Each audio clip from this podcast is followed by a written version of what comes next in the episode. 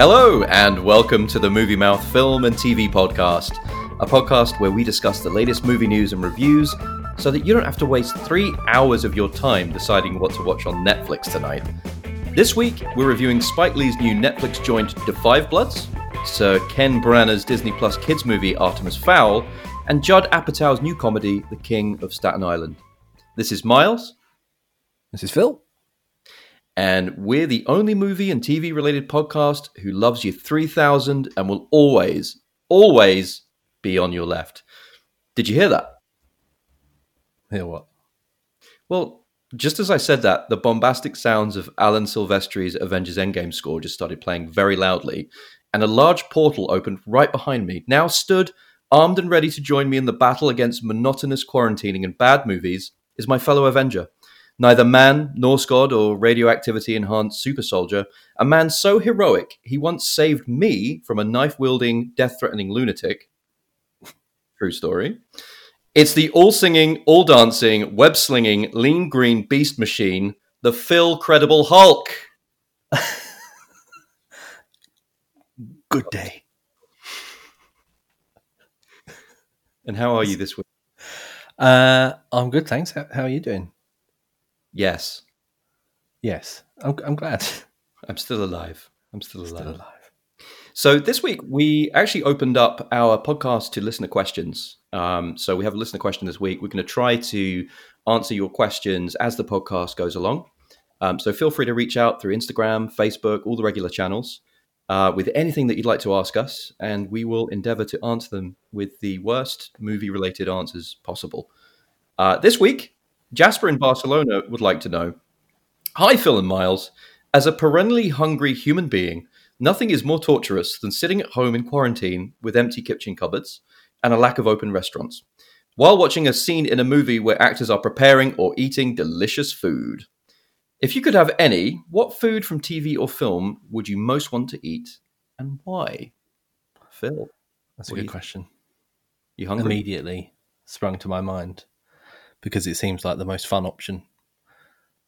You know, in in uh, Hook, Robin Williams' Hook, when they've got uh, where they're all imagining the food, and they get all that crazy multicolored. I don't know what it is. It's like gloop, sponge gloop, in like crazy day glow colors. I want to eat that. I always wanted to eat that The sponge gloop. sponge gloop, colorful sponge gloop. What, what does it taste like in your mind? Um, well, I think because of I think it tastes like anything you want it to taste like because of the uh, because of the, what, the what would you want it to taste like? I'd want it to taste like um oh maybe a, a nice curry or something would be nice Said like a true Englishman. lovely curry You got any other ideas? um have I got any um for food in films Twinkies Twinkies would be good I mean two I can think of we've got Al in Die Hard one buying the Twinkies in the uh, in the shop before it He knows kicks off. every every single ingredient of the He Twinkie. everything a grown boy needs, right? Yeah, well, he's he, everything a grown boy needs, but he does uh, tell the the gas store attendant that he's buying them for his wife, and the attendant's like, "Yeah, sure, buddy, whatever." Yeah, I love that. like you're not because you're you're a cop. uh, and then you know, still Twinkie related, Ghostbusters. oh, You know, love it. I remember growing up watching that and uh, seeing a Twinkie and not even knowing what it was in England. Was the only video we had was Ghost, the first Ghostbusters movie at home, and Yeah. just imagining what that was like. And I remember a Canadian friend he that I made in the town where I lived.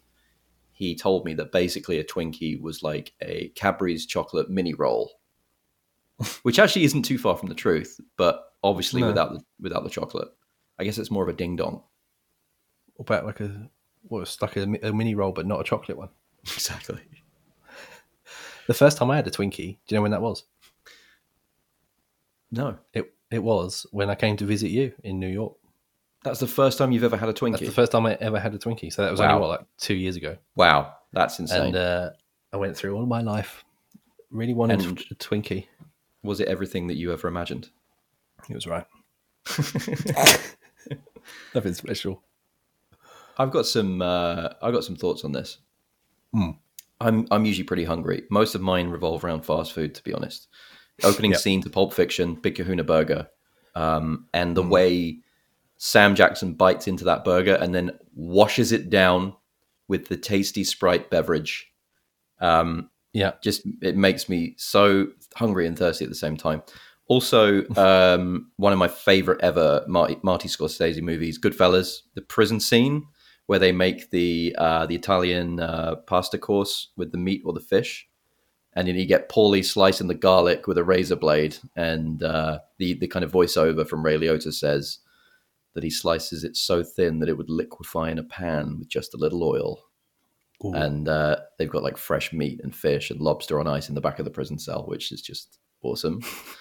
um, and then also one, probably a, bit like your Ghostbusters one, which is kind of cultural, a cultural difference between the UK and the US, is the scene in Twister, the Bill Paxton storm chasing movie, Mhm. where just after we see the cow, the, the flying cows stuck in the tornado, oh yeah. we we cut cow. to yeah we cut to a breakfast scene with the storm chasers eating steak and eggs for breakfast around a table and I, I grew up in england so obviously that wasn't a standard breakfast there i mean it was kind of crazy when i was a kid but i was desperate for it and i remember when i first moved to to the us um, it became like my initial infatuation i'd go to a diner and order steak and eggs for breakfast and just sit there thinking that i was bill paxton in in twister so the- yeah, I guess the real answer to this is, is that we we never grew up, and, we, and we need to get a life.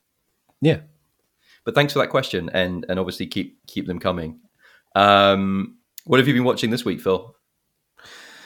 This week, watching, I've obviously we've been watching films for review, Oh, yeah. and that's actually taken up a, a big part of the week this week. A lot of Um, films. But other than that, I've um, I've been watching a few trailers, which I'm sure we'll probably talk about in a minute anyway. But what, what so yeah, really nothing majorly new for me this week. What about you? Throw a bit of a curveball on this one because, uh, like you, we had a lot of film reviews to do this week. But also, um, a friend of mine actually in Washington DC recommended that I watch a trashy reality TV show on Netflix, which is isn't usually my thing. But in this case, the said trashy reality TV show is called Terrace House, and it's set in Japan, in Tokyo. Okay. Um, and you get basically three guys, three girls that move into this house, standard reality TV fare.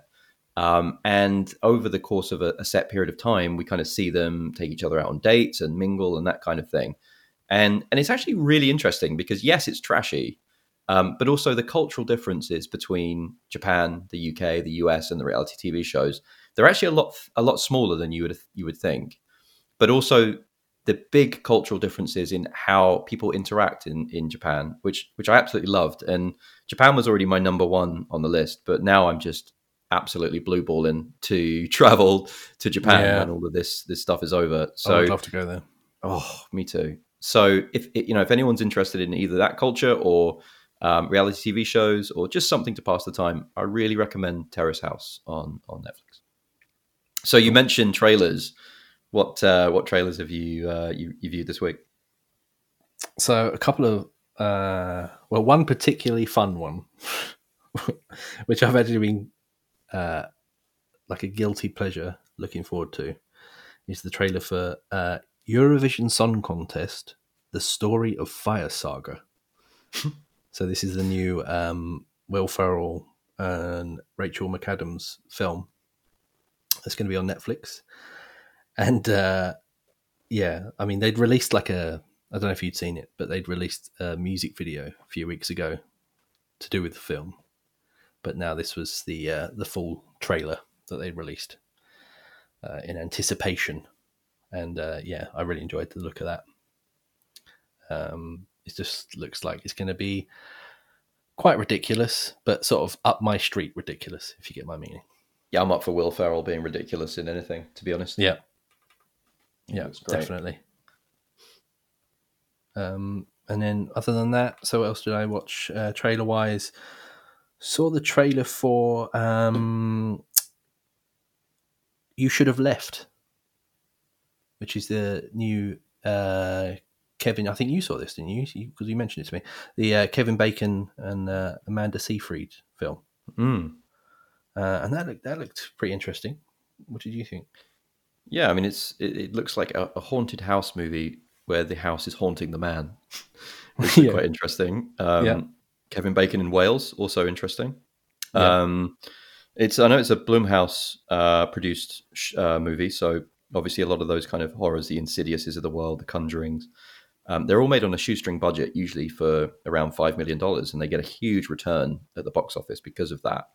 Um, and it's also interesting to note that it's directed by David Koepp, who directed Kevin Bacon in Stir of Echoes in the in the late nineties. And can you name the movie or the movie that probably inspired a lot of us in our childhoods that David Koepp wrote the screenplay for?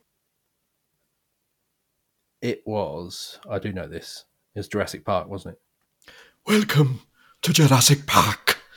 It was indeed. yeah, yeah. Probably my favorite movie. Of I all was hoping time. you'd call me a, a clever girl then. Clever girl. I also saw the trailer for 7500 or 7500, um, depending on where you're based. The Joseph Gordon Levitt Yes. German plane being hijacked, um, which is being released on Amazon Prime next week. That looks pretty tense. Looked like a yeah, it does. panic attack in a movie, especially for people that are terrified of flying in uh, these small metal tubes 35,000 feet in the air for long periods of time, like myself. Yeah, it does look good, and isn't it entirely set in the cockpit of the plane? It looks like that from that, yeah, from that approach. Yeah. It looks like it. Yeah, it does Although it's some, you never know. You see these trailers, and then at the end of the day, the, the end of the movie, you may see Joseph Gordon-Levitt wing walking, f- having a fist fight with a terrorist. yeah, maybe. Um, yeah, sign me up for that one. Any other trailers you've seen? So uh, the other trailer, I'm trying to remember the name of the film. It was, uh, um, I'm trying to remember the name of it. Ah, is this the one that it might have also a plane involved in it yeah, and also money? yeah. Oh yeah, that's it. Oh, thanks for the hint there. Uh, Money Plane. Yeah. So this film, uh, someone I saw someone post a link to the trailer on my Facebook feed, and I was like, "What's this?" A film with uh, it, it's but it, but it's hard to uh, fathom this film. Give us the plot. The plot is a heist uh, on a casino on a plane, which is great to start with. The lead actor in it is former uh, WWF or maybe current. I don't know. I don't keep up with WWF, but yeah, he uh, Edge, and I don't even know his real name. What's his real name? Adam Copeland. Yes. There we go. Yeah. Uh, also starring Denise Richards. Fair enough. And then Dr. Christmas Jones. Dr. Christmas Jones and Kelsey Grammer. Of course. And I know, you know, Kelsey Grammer's done a few of those sort of like support action roles, like in the Expendables and stuff. But this just looks insane, like insanely bad for a start. But also, I do really want to see it. Now you you you text me about this, and I was I was walking around Manhattan at the time, and you text me basically exactly what you just said to me in that in that kind of drip feedy way, and I was already sold from the first message that you sent me about the heist taking place on a plane that also has a casino inside it. Yeah. And then you told me Edge was in it. Then you told me Kelsey Kelsey Grammer, and I was literally punching the air in the in the street. Um, Yeah, I, it looks terrible. I watched the trailer. It looks awful. I mean, it looks It does, really yeah. bad. It does. But that also, I think, is a reason to watch it and review it in a later edition of the podcast, definitely. just for shits and gigs. Um, But I'm absolutely up for that. I saw, um, I saw some actual Star Wars news, which um, people may be switching off in their droves as they listen to us now, because I think Star Wars um, as a as a movie concept is has jumped the shark considerably. Um, but in, in this case, the the new trilogy, which has been rumored to um, uh, to, to launch under the watchful eye of Rian Johnson, um, which is certainly an area of concern for a lot of Star Wars fans that didn't like the Last Jedi, which he also directed. Um, but the there was a leak apparently from a very reputable source um, that has also been uh, responsible for a number of leaks around the last couple of Star Wars movies uh, at Lucasfilm. Right. And the allegedly the plot revolves around a middle-aged Rey teaching Broom Boy from the end of the Last Jedi to become a Jedi Knight in order to take down Rey's own daughter, who has succumbed to the dark side and is now supreme leader of the First Order. Hmm. So, as I say, take that with a pinch of salt. But it's it's fresh news that we heard here at Movie Mouth. Um, it has come from a from a very reputable leak. Um, personally, it sounds like the plot of every other Star Wars movie that's ever been. Yeah. So I don't see them really moving in that direction. Um, but you know, let's see what happens. Yeah. Could be interesting. So the other thing I heard this week uh, is that there could be, you know, due to the current situation with uh, us not being Hmm. able to go to the cinema at the moment, I got a um, message from um, a company a couple of years ago. I think I mentioned it before actually, but I went to see uh, some uh, outdoor screenings of some films, like a pop up cinema type company. Hmm. And they're going to be uh, introducing a new indoor drive-in cinema. And I think because I've I've read a couple of articles about this about sort of you know that drive-in cinemas could be the way forward for cinema Mm. going for a little bit until you know things settle down and get a bit back to normality. But I can see that being really popular, especially over here in the UK because it's such a well everywhere, obviously. But I mean, the UK hasn't really got anything like that. It never really has either. You know, I think over here in the UK we see drive-in cinema as a bit of like a. It just looks like a really cool sort of thing that happens in American films, you know. Mm, yeah, So I, th- I could see that doing really well. I mean, they're talking about doing it with films as well as like comedy shows and other things as well. Um, so yeah, Yeah. um, I mean, sports is it, it's a great idea for social distancing.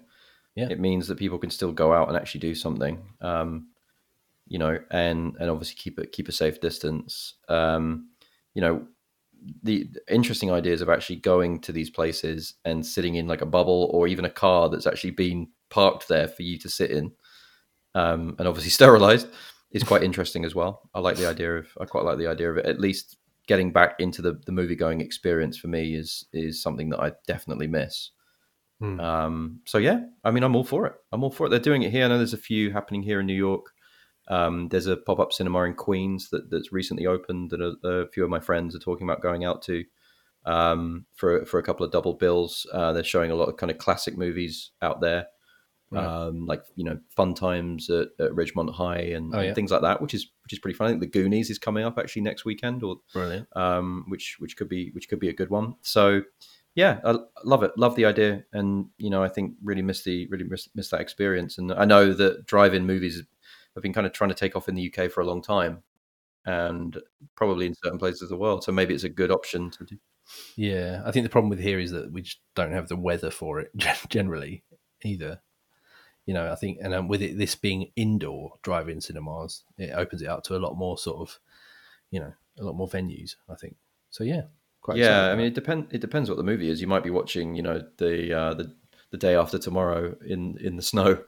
And that would be like a full 4D experience while you're That's sitting true. there. yeah, that'd be cool. So let's jump into this week's reviews. Uh, we've we've got quite a quite a lot to get into this week. This week, a slight change in format. So we're not going to be reviewing one particular film or TV show. We're going to be reviewing a whole host of them. Um, and we're going to start with uh, the King of Staten Island, which is uh, Judd Apatow, his latest uh, comedy. He's a co-writer and director of this. Obviously, he uh, previously directed Knocked Up, Trainwreck, 40 Year Old Virgin, This Is 40, Funny People. Um, and he brings us his latest comedy, this time starring the Saturday Night Live uh, alumnus Pete Davidson as Scott.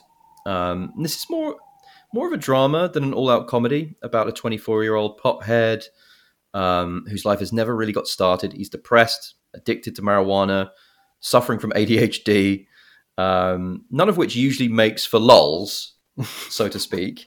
Um, but in this case, it's better if you lower your expectation from balls out comedy to, to kind of Duplass brothers levels of indie smirking and, and brow furrowing. Um, that I think you know, as a movie, it's slightly overlong, takes its time setting everything up, um, and then to some extent rushes the emotional payoff of the finale slightly. Um, but I would say in the positives, Pete Davidson, who I think is very understated here, he also co-wrote this script, so he's gone through a lot of the issues here as well. Um, I think he, he, he's probably a better sketch or stand-up comedian than a true actor so far. And I say that because let's not forget he's only in his his early twenties. Yeah, I mean, I th- the only other thing I've seen him in, I think, is the um, uh, the Dirt, the Motley Crue uh, film that was a Netflix film, uh, and he played yes. the record label guy that sort of helped sign them. Um, that's right. Discovered yes. them. Yeah, that's the only yeah. other thing I think I've seen him in. Not a great movie, that. You didn't like it? I loved Didn't it. love that movie. Yeah, fun. I don't know. Um, it was easy to watch. Yeah. Um, but I think his acting really comes alive in in scenes here with with the cast that they've assembled, and in particular, his friend with benefits, who's played by Bel Powley, uh, who just kind of giggles at a lot of his jokes, and and the reactions of, of her as an actress really kind of bail um, bail him out slightly. But I would also say um, another stand up comedian who's in this, which is Bill Burr, who's hugely popular here in, in the US. He plays Scott's rival for his, his mother's affections, and he was seen most recently and somewhat surprisingly in the Disney Plus Star Wars series, The Mandalorian. Um, and and actually, he's he's very very good in this. So right. there's a really good cast.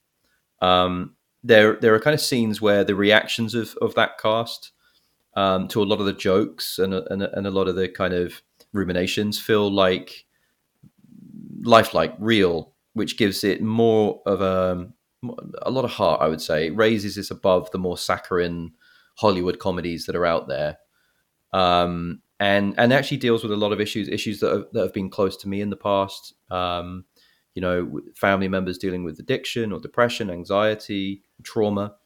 Um, and and I I was very moved by this. I, would say not only is this my favorite comedy of the year so far, and I use the term comedy very loosely, um, but it's also the best Judd Apatow movie since Knocked Up.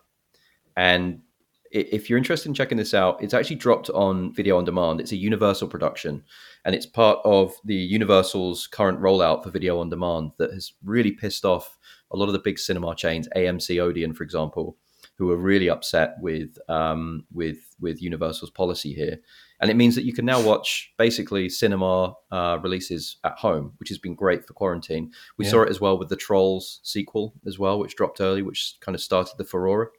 Mm-hmm. Um, but you can check this out on pretty much any channel where you can you can watch or pay for kind of box office video on demand content. It cost me twenty bucks here to rent it, um, but I, would actually say it's worth it. And I, as I said, really enjoyed it. So an absolute uh, recommendation from me.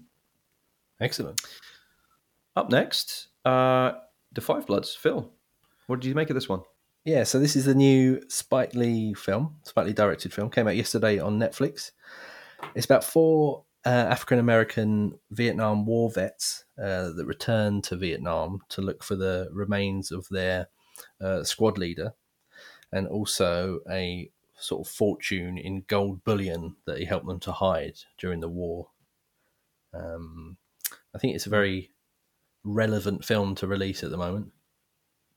Yeah, extremely. I mean, super relevant considering the the current atmosphere around the world um, with the Black Lives Matter movement. Um, I, I mean, very. It's almost like Spike Lee had the foresight of knowing where, you know, where the times were shifting, and yeah, and and an amazing time to launch it. What what did you like about this? So, I really enjoyed it. I think the um, you know it starts with some pretty uh, poignant imagery. Um, mm. uh, some of it's you know quite a difficult watch. It's some you know horrible sort of stock footage and stuff that they used. Um, but to a very good point, you know, to highlight sort of very important facts, uh, you know, to do with the time. Um, I think it had a really strong. You know, I'm not going to go not going to go into spoilers with this one. This is, Mm. but I think it had a really strong for me sort of first hour, and it's a, it's a two it's a how long is it? It's two and a half hours. I think this film. So, I think for me it felt slightly long. Um, and the first hour I felt was really strong, and then it, you know, character, certain characters start to unravel, and a lot of stuff happens. I think Yeah. you'll agree. A lot of stuff Um, happens. yeah, uh, but you know, things that I liked again, cinematography. I really liked it. I loved um, during well, there's things I really liked and really loved. So when they go back uh, on the flashbacks to to the war, I really like it because he changes the aspect ratio of the screen. Yeah.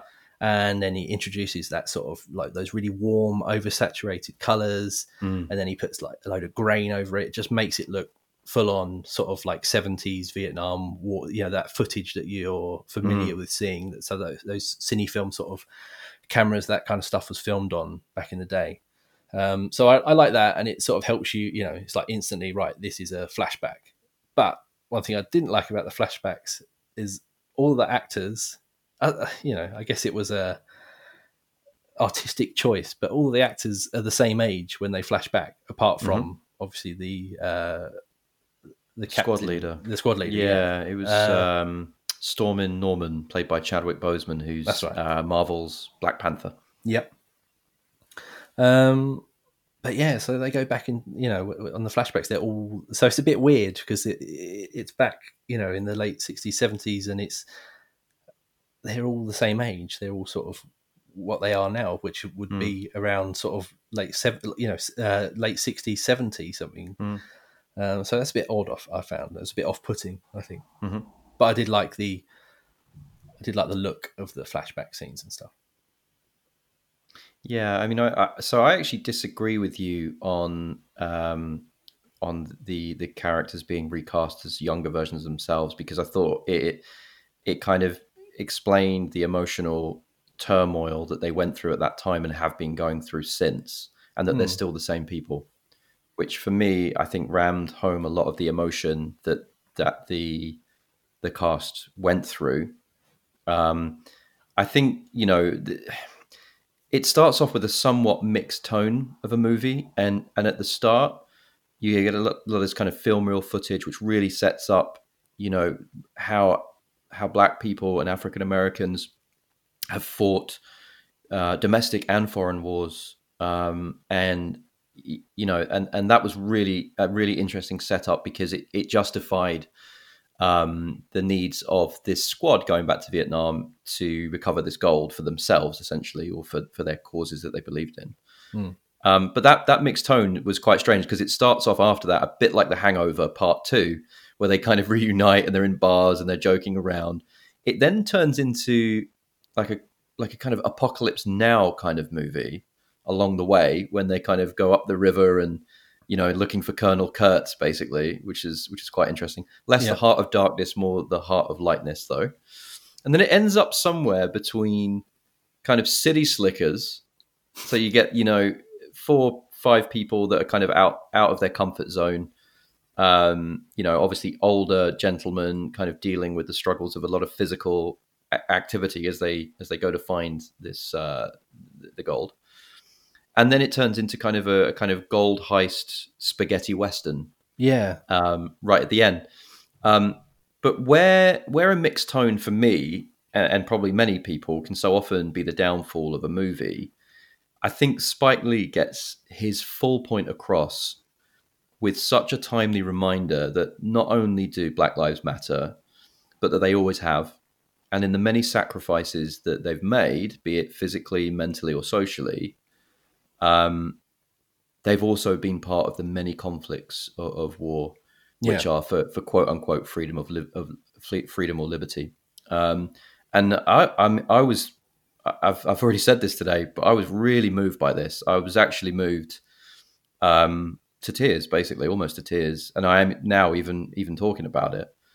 I think particularly because of Delroy Lindo's performance as as Paul, Yeah, who he's is the kind of make yeah make America great again, cap wearing Republican yet um, PTSD troubled um, former soldier, and and I think if he is not recognized for a fucking Oscar, um, then it's it's a travesty because that performance. There's a specific scene in there where he is so I bet I exasperated know which one you're going to say as well. he kind of marches off into the into the bush just screaming and and shouting and his voice is is gravelly and broken and holy hell i was so moved by that yeah, um you can hear my voice breaking a little bit just talking about it i also loved the a cappella uh, version of, of marvin gaye's what's going on which was Yeah. used throughout it just his voice without any backing music i'd never heard yeah, it's really good. chills Yeah, great soundtrack for this. Yeah, it was.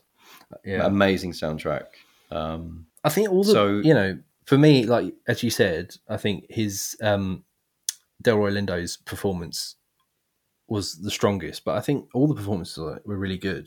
yeah Um, I think as like uh, you know the ensemble was like it was really well put together. I think Mhm.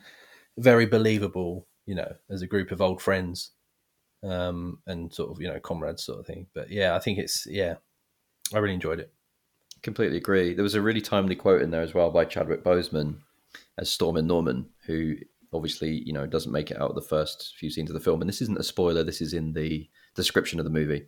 Mhm. But he he talks about how at home, you know, back home, it's it's a police state, and that that black communities live in fear of the police in their own homes. Holy shit! Like how like Spike Lee you know struck gold with this before the uh, the recent troubles uh, around the world.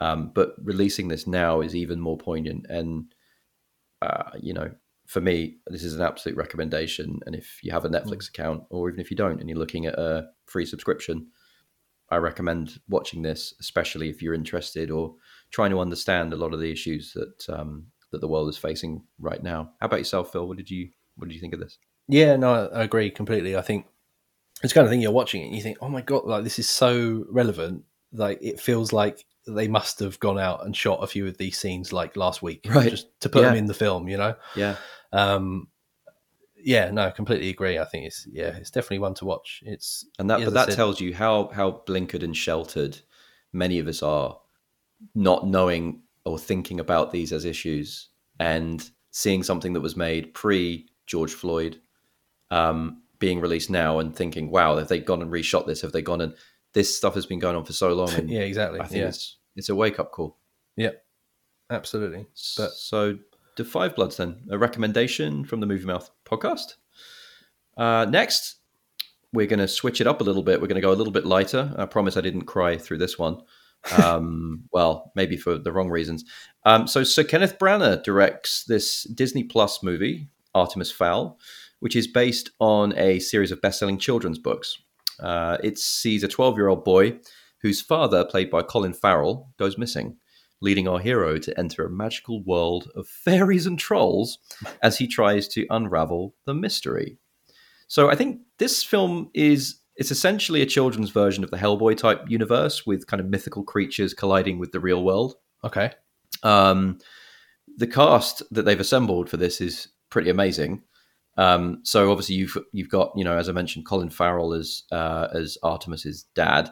You've got Dame Judi Dench who is basically playing uh, M, but it's M of the Fairy Special Forces unit who are known as Leprechaun. right. You have uh, Josh Gad, who is having a huge amount of fun as the non-dwarf dwarf. He's basically a big dwarf, um, which is a joke that they play throughout. Um, and he's playing a slightly new role here for him because you know his usual kind of comedy, you know, schlub type type role is is there, but he's also kind of a Han Solo meets Jack Sparrow type character as well. So he's he's a bit of a swashbuckler in this. Okay. Um, really tightly directed, um, nice and short, an hour thirty, and you know if that's a pro, then I'm going to be coming onto the cons pretty soon. um, but you know, a lot of a lot of expensive CGI. I loved the introduction to the fairy underworld, which was really reminiscent of the shots that that Branagh put together for uh, the first Thor movie. When when you see the intro to Asgard, the camera kind of flying around this mythical city, very similar. And I, I liked that. Yeah. Um, right, right at the start. I would say the the main issues with this are the script, which had some seriously clunky lines that the young cast seemed to really struggle with. Mm. Um, Artemis Fowl, who was played by um, a young actor called Ferdia Shaw, didn't, for me, have a great amount of range, um, which I feel bad for saying because he's a kid um, and I'm not an actor.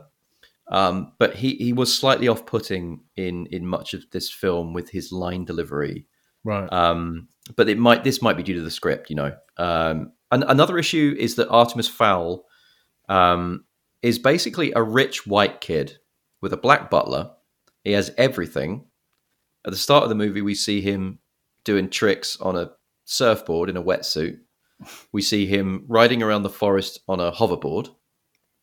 And to be honest, I prefer my child heroes to be a little bit more earthy and probably more better acquainted with an ironing board than a hoverboard, unless it's Marty McFly we're talking about. yeah. Um, so you know, see the examples of Harry Potter or Katniss Everdeen in a lot of these young adult movies, characters that have had hardship. This kid has it all, and it doesn't help that every line he has is so smug that you're hoping something bad happens to him just to teach him a real life lesson.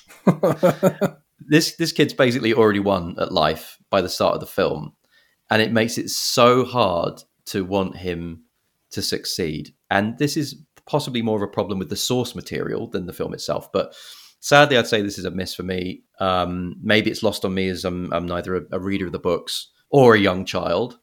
Um, if you have kids, I'm sure it would, you know, take their mind off um, for, for at least uh, an hour and 30 minutes.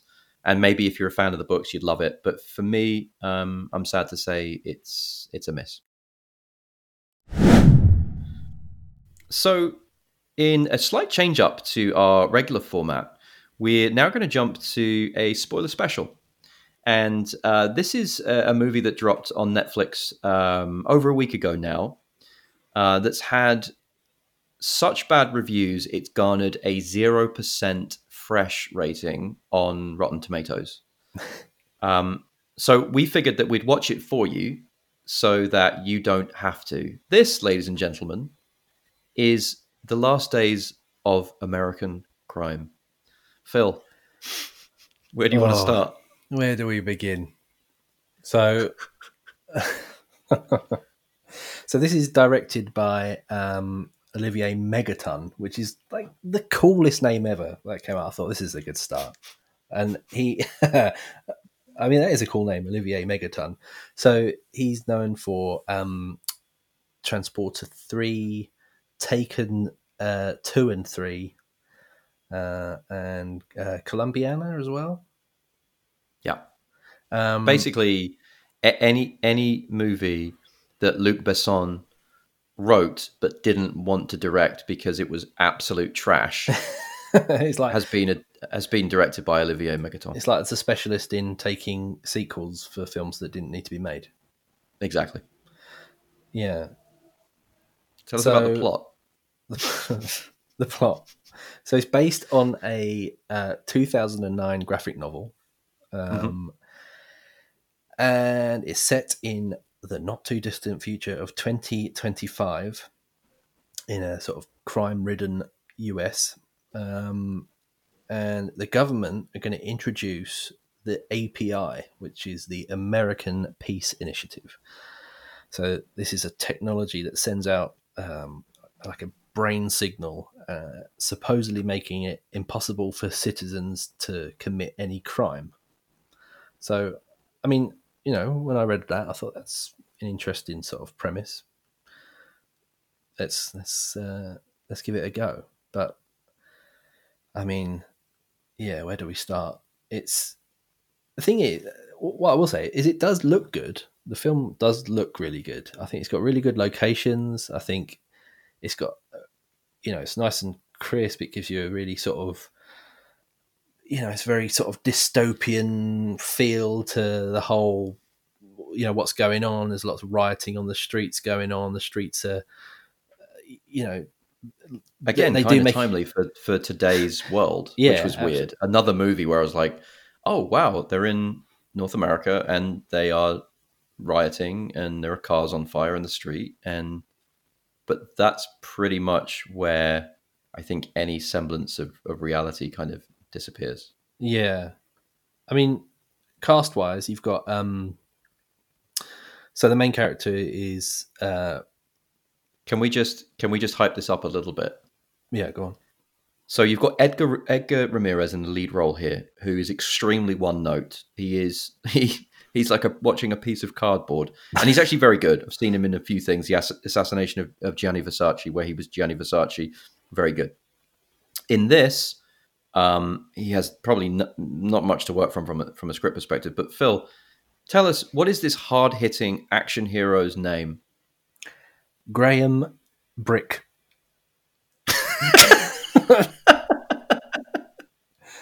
I mean Graham. That's a good one. Isn't it?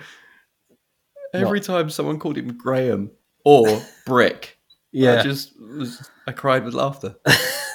I couldn't take it seriously from that point. I mean Graham Brick. Graham. Is, oh god, yeah. I mean, so it's also got Michael Pitt in it, who plays Kevin Cash, uh, and I must say, Michael Pitt doing his best audition to play the next Joker possible. like, as, as soon as I saw him, like two minutes on the screen, I was like, "This just feels like he's trying to be the Joker." I mean, again, I, I'm Yeah. not familiar with the graphic novel, so I have no idea what Kevin Cash as a character is like in the graphic novel. but this sort of completely unhinged son of a, you you know, he's he's the son of um, a gangster, loads of money, and just yeah, sort of got everything he wants. Mm. Designer clothes, but absolutely oily and unhinged. but I I mean, yeah. I, it's funny you said that when you said that because I was thinking exactly the same thing. Literally, as I was watching it, I was like, I was actually actually thinking, oh, maybe he'd be a good Joker. And then the rest of the movie was so bad, and there's some scenes that are so terrible where I couldn't distance his performance from how bad the actual movie was. yeah, well, it's you know, it's nothing against Michael Pitt because he's Not at all. he was great. He's in, given it his all. He's absolutely He, given. he He's was having a going lot of for fun. Absolutely, yeah. He plays an unhinged. He chews gangster. every piece of scenery in this movie. He's he's gnawed on his teeth marks are all over the wall.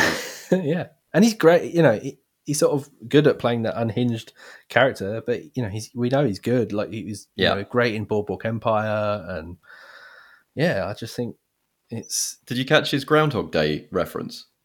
no, There's a moment where, and, and maybe I should we should just rewind a little bit, but the the plot basically revolves around these two pair of imbeciles um, trying to commit a, the final big bank heist before this API is unleashed and and uh, American citizens can no longer commit crimes. So they're kind of going for it. They're ramping it up. They're trying to do the big, you know, the big score before they retire, which is like every score movie, heist movie ever. Um, but there is a scene when they first meet up, and uh, they go back to Kevin Cash's, uh, played by Michael Pitt's lair, and Graham Brick is walking through this warehouse, and there's a tripwire in there, and Yeah. Michael Pitt tells him to be careful, yeah, to stop, and look out for that first step because it's a doozy. oh, Just- he does, yeah. Uh, Just oh, like I'm ashamed. Ned. Ryerson in So fucking Groundhog Day. Yeah, Um, I, I, I kind of, yeah. I mean, it, I mean, it would be funny, This film but up in my my books now. I'll watch it again. this is the problem. It, this is why we're watching it for you, ladies and gentlemen. Don't think this is a good idea to watch it. It's two and a half hours of hell. Um, the opening scene. There's an opening scene in this where Graham Brick is having a he's having a, a nice drink on his own, Lovely, Graham. and our female lead comes to join him and she walks up to him and basically seduces him immediately uh, and says i want to check something off my bucket list and then she kind of walks suggestively into the toilet of this bar so he then follows her in and they have some you know, pretty graphic sex in the bathroom against the wall, which I don't know if you noticed, but was actually moving as he was having sex Yeah, like it was made out of cardboard. Um, while also playing the uh, a version of "Now I Want to Be Your Dog" um, over the top of it very loudly. So he's about to leave, and as he turns around, um, he says to her, "So, what what what did we just check off of your bucket list?" And she looks at him and, without dropping a beat, says, "Fuck a loser." yeah. And this is Um, I had a uh, real problem with how women were portrayed in this film. In the opening scene, you see a woman stood on a car with fake breasts, topless. Oh yeah, Um, I forgot about she that. was the the lead was always our, our kind of heroine who was in trouble um you know getting into problems there were very few you know women in these roles apart from michael pitt's sister that was in a short role again wearing a short skirt you know being suggestive um it wasn't a lot for the female cast uh to do to do in this no. what And else did you notice about this movie I think. Well, it's also got um, Sharlto Copley in it from District Nine. And Hmm. District 9, yeah. Chappie and wait and Yep. uh, elysium Yes, and the A Team as well. I think he played. Uh, who was it? He played played um, murdoch Murdock. That's it. Yeah. Yep. Of the remake, and I was sort of excited when I saw it. I didn't know he was in it, and then you know he came on. I, I- I'm a big. I really like his stuff, and um, but he plays the most pointless character that there's like no reason. Like they start this side, uh, you know, sort of focus of he plays a a, poli- uh, policeman, and but it doesn't go anywhere. And then they link No. the characters together at the end. But for the most, and he just turns out to be insane. Basically, he just goes insane. I didn't get. it's almost like they went for this kind of like Tra- Travis Bickle kind of um, taxi driver style police um, officer who's Yeah, like like, get- getting unhinged, cruising the city of Detroit by the book. But you know, getting unhinged because he kills that guy in the first scene that you see him, you know, point blank with his gun and Yeah, doesn't seem to have any remorse. And then he's driving around the streets that he's getting battered in his car and he's just driving into people. Um, so I think they were kind of going for that angle. I feel like this movie was so long that maybe there was even more that they shot, and it was more of Sharlto Copley oh, driving around, it was you know, so long. committing heinous acts. That's the other It- thing. I mean, I just did Why didn't they even make a sh- make a make a TV show out of it? Why didn't they just t- break it up into you know make it a mini series? because it was two Break and a half into hours five long. episodes. It was, you know, yeah. and an hour in, and I, I didn't want to watch anymore. But I couldn't sort of not watch it either. I was, I was. I mean, I was probably like ten minutes in, and I, and I was I was done with it. Um, you know, what, you know what I found funny though was that last week in uh, episode one we were we were talking about uh, Bad Boys and uh, Yeah. Bad Boys. I know 2 exactly what you're gonna say. in Cuba in in their bright yellow Humvee, and what pops up on screen but a Kevin chrome Cash's Humvee. chrome Humvee. I was like, whoa, they've just outdone the Humvee stakes.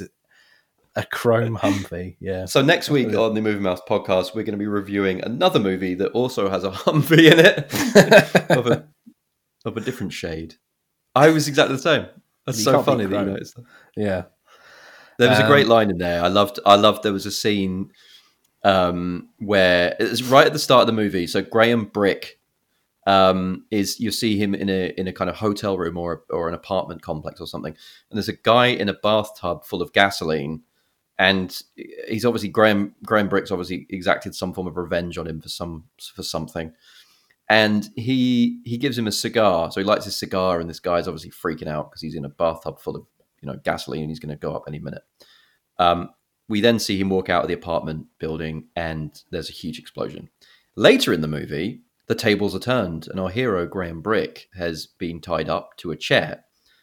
In walks the guy from scene one, uh, albeit with a face full or a skin full, as you as you could say, of third degree burns. I say he, he, Um, doesn't, he doesn't walk in. I say he limps in a bit. Well, he kind of yeah, he kind of shambles in into shot, um, covered in um, in burns, and he's chomping a cigar, so he's smoking away, and uh, and he starts um, kind of throwing gasoline over Graham Brick. He's going to kind of com- commit the same kind of red. But I just loved this was one one line I loved where Brick just looks up at him and says, I thought you quit smoking. Which was just like, like You he should have just been like, "Shut up, he was on fire. Like he was on fire, and then he was put out, and he'd been smoking, you know, literally for a while, but Yeah. also because he was smoking a cigar, which I just I I like that. yeah. I mean, it's just Bizarre. yeah. It just goes off the scale on Bizarre as well, doesn't it? As well, the the um, scene where they go to Kevin Cash's dad's mansion. I mean, just, So there's a scene, just to set this up, there's a scene in the middle of the movie that for no apparent reason, Kevin Cash, played by Michael Pitt, decides to take Edgar Ramirez, um, as Graham Brick, in their chrome Humvee to their to his dad's house while his dad's having a party to talk to him about something that I don't even remember because the plot is so confusing and, and bizarre. they're there to steal warheads so they can break into a safe that he, of course, would have. I'm glad you remembered and followed it. Mhm. Um, and they walk in to this wood paneled office with Michael Pitt's father there and Yeah, sister. but then they just all. I mean, all of a sudden, the just chaos happens, and they start basically screaming at each other, like all of them, because the sister's in there as well. No, but do you know why they scream at each other? Do you remember why? Wasn't it because he? Uh, oh yeah, because Michael Pitt had slept with his dad's fiance wife. So he basically slept with his stepmother, but Yep. then he and then the dad had killed her. Um, and he was like, "Why did you do that? She was always my favorite." He's like, "Cause you fucked her." And then they start screaming at each other, and then the sister starts actually screaming like lines that I couldn't even make out. They Yeah. were being shrieked. All Yeah. goes mental, and um, he ends up getting a tomahawk and putting it in his dad's head. yeah, It, true it just- I can't. That whole scene, I was like, "What?"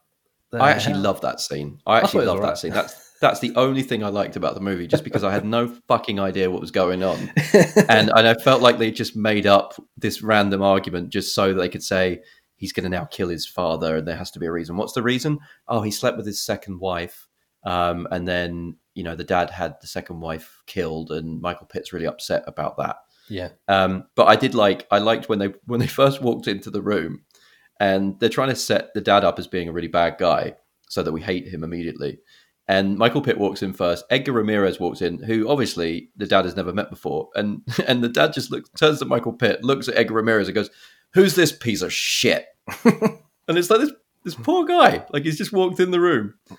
Um, but uh, he he deserved what he got at the end of the day. Oh yeah. And he, I he, not only did he get a, a nice pick in the in the head or whatever it was, a tomahawk in the head, I think it was a he also got shot a lot after he died as well. Oh, he did. Yeah, Um, I forgot about that.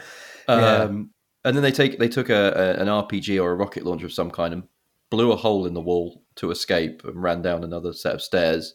And then and then Michael Pitt also shot and killed his sister in Oh yeah, the lobby of, of the house. just for good measure. Um, did, did you notice? Did you notice the accents in this? Did you notice many of the American accents in this? no, I was distracted by how it So was. first, so firstly, everyone in this movie was supposed to be American, um, which is fine. Um, but I noticed everyone had a slightly off American accent, and I also noticed that Detroit, having been to Detroit, no, no matter whether it was in the not too distant future or not, that this looked nothing like Detroit or really anywhere in the United States of America.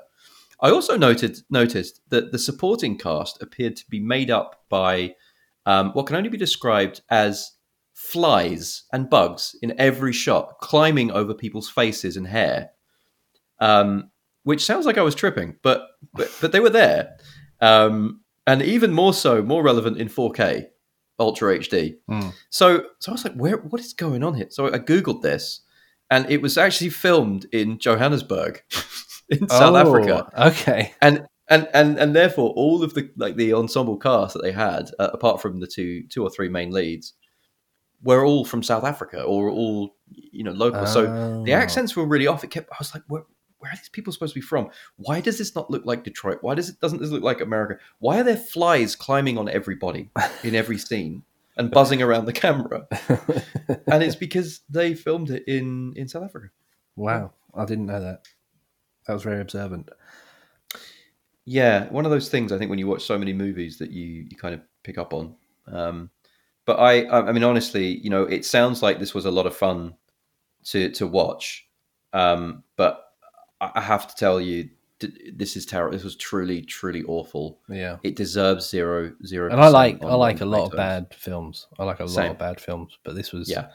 a bad film Joyless. I didn't really like. joyless. Yeah. Um, yeah, and um, and and absolutely does not get a recommendation from the Movie Mouth podcast this No. week. Thumbs down, Thumbs down, Graham Brick. Graham. Go away, Graham. I don't want to see you again. So um, that was the last days of American Crime. Then uh, this week we are going to our video store corner, and we are going to discuss um, the 1988 Robert De Niro Charles Grodin two-header comedy Midnight Run, which I've actually never seen, and I know people rave about this, and I feel terrible considering I am the co-host of a movie podcast, so I'm ashamed. But we are in the very careful, loving hands, warm, some would say, hands of Phil, who's going to tell us all about it. Yeah. So you feel terrible. I've never, I hadn't heard of it, Uh, and I, I love all of these kind of '80s buddy movies. I'd not, I don't know how, but I'd not heard of it. I'd never seen it, and I was just skipping through on Netflix. I saw the poster. I was like, "That looks cool. What's that about? Midnight Run. That sounds '80s. Sounds like a you know sort of like Outrun and something else, like a '80s game." So yeah, it stars Robert De Niro and Charles Grodin. Um, obviously, you know, you don't really need to introduce De Niro. Charles Grodin was the only thing I remembered Charles Grodin from, and I feel a bit bad for this, was he plays the father in Harry and the Hendersons, was it? Well, I Oh, no, was yeah, No, Do you know what? And I said, ex- I thought that, that exact thought in my head, but that's John Lithgow, right, in Harry and the Hendersons. Yes, of course it is. But or was there a TV series of Harry and the Hendersons? It was definitely Beethoven. You're so but he was, right. yeah, he was the dad in Beethoven. Yeah.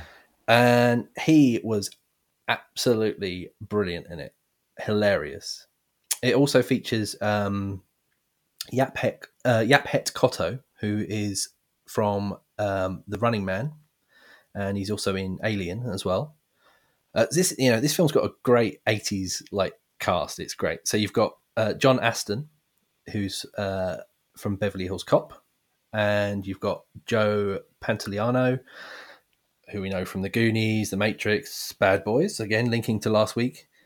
Um, and then we've got. I love Dennis Farina. I just seen Dennis Farina. yeah, there's Farina he's in there as well. In Get Shorty.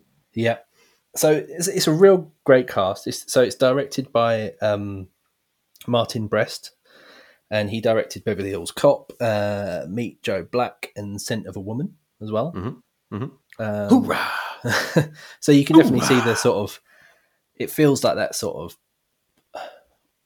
yeah that sort of beverly hills cop type uh, 80s feel to it it's great Kind of buddy comedy. yeah. so and what it's about so you've got um so robert de niro is tasked by joe pantoliano's character and he's so joe pantoliano plays like a, a bail bonds um agent basically. So he gives bounty hunters uh of which robert de niro is one um a job to find a uh, mob accountant who is on the run from the mob because he's A he mob stole accountant, if you will. mob accountant, yeah. um, and that's and the accountant's played by Charles Grodin. Um, so it's to find him. He's on the run from the mob and also the law, obviously, because there's a there's a he's being hunted by bounty hunters as well, and he's worth a lot of money to them because, um, yeah, the mob want him dead basically because he stole. Hmm. I think it's like fifteen million dollars or something from the mob. So not only are the mob after them, but so is Robert De Niro. Um, so he has to go and find him and bring him back to Los Angeles, and it just goes through this crazy set of like it's like it turns into at that point when they get together it sort of turns into like a, a funny road movie of them trying to get back from um various places back to LA Mm. by a certain time because when it gets past a certain time the um the bail's like not active anymore or you won't get the money for him Hmm. um, so yeah, it's just get turns into like this cross country uh, chase, and he has to ev- evade like the FBI who are after him, the mob who are after him, and it, and also um, John Ashton who plays a character called Mar from Beverly, who's also in Beverly Hills Cop, and he plays a, another bounty hunter called Marvin Dorfler, and he's really good as well. So yeah, it's just uh it's just one of those films. I think, how have I missed this? It's it's genuinely. I laughed a lot watching this, and it was it was great, and it's definitely one I'll I'll, I'll carry on watching because it's just a great. Stick it on. It's a couple of hours long, um, and it just goes along with those sort of. You It harks back to those eighties. Like it, for me, it's up there with the '80s comedies that I really like, like National Lampoon's Vacation, Hmm. Trains, Planes, and Automobiles, Beverly Hills Cop, and you know Police Academy. All those. It's sort of I, I really like it, and it's got that. Yeah, it's got that great '80s cast as well. What would you What would you recommend alongside this? I mean, you mentioned that you know it's up there with a lot of the '80s comedies. If if someone likes this, or maybe likes other movies from the same period, what would you recommend? Um, yeah, I'd say some of the ones I've mentioned there. Maybe yeah, one's definitely like Beverly Hills Cop. Again, same director, similar Mhm. sort of feel, similar type of comedy. Um, maybe something like uh, Stir Crazy as well. Yep. It would be, it would be a, a good one. Yeah, that's you know similar sort of thing. Uh, you know, and also along the lines of that film, uh, Hear No Evil, See No Evil as well would be a great one. Oh, Um, yeah, so anything Richard like that. If you like, yeah, if you like those kind of films, you're gonna love this. Um, love those two handers. Did you know? Did you know that this spawned some sequels? what Midnight Run did, Yeah, I did not know that. they all have less than uh, six percent on Rotten Tomatoes. Um, it spawned three sequels. Really? Yes, it did. Um, with uh, it was quite strange actually because it appears that um, both of the primary cast members Yeah. uh, were removed from this movie, including Robert De Niro. And Robert De Niro's character, Jack Walsh, was actually played by Christopher McDonald, which, if you know your um, 90s comedies, he was the guy who played Shooter McGavin uh, in Happy Gilmore. Oh, okay. Right. so he basically became the, the character. So we had, there was another Midnight Run, which was, I mean, really, you know, well done for thinking of that one. That's like another There was 48 then- hours. Exactly. There was then Midnight Runaround. Oh, this is bringing and it then down. finally and then finally before it it fell off a cliff in a blazing inferno midnight run for your life no, I'm not watching any of those. I'm not not doing that.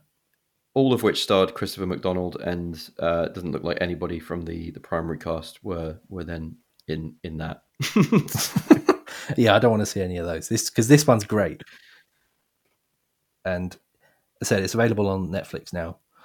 Um, massively recommended if you fancy a good, and it just the perform the comic performances are so good in it as well. Just De Niro's great at comedy, but Charles Grodin Yeah. just plays this annoying the accountant, and some of the dialogue between him and De Niro when like he's you know De Niro's like stuck handcuffed to him or you know on a train or Mm. on a um on a on a coach or something there's some really funny lines um it's just great yeah You're talking about their two characters. I can hear some title music starting, and it it's interesting. It takes me back to the '90s. I think it's tonight on Stars in Their Eyes, Phil, yes where we will choose characters from the Video Store Corner movie and decide on who would play who from your two hosts.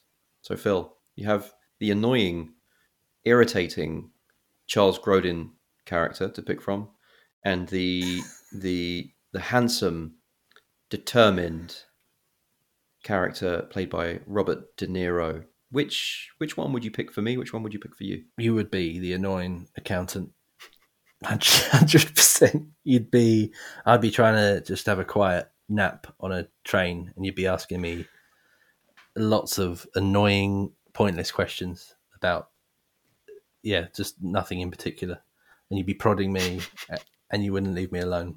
That's basically how you are in real life, and I'd be, you know, just telling you to shut up, and Maybe we could start the Midnight Movie Mouth podcast. well, why don't we just if there's I wonder who owns like the license to this because we, we could perhaps star in the next midnight what would we call it midnight midnight run what, was the last one called midnight run for your life Midnight Run for Your Life. oh maybe we could uh, midnight I don't know I can't even think of anything but we could we Midnight could do the Running Back to You.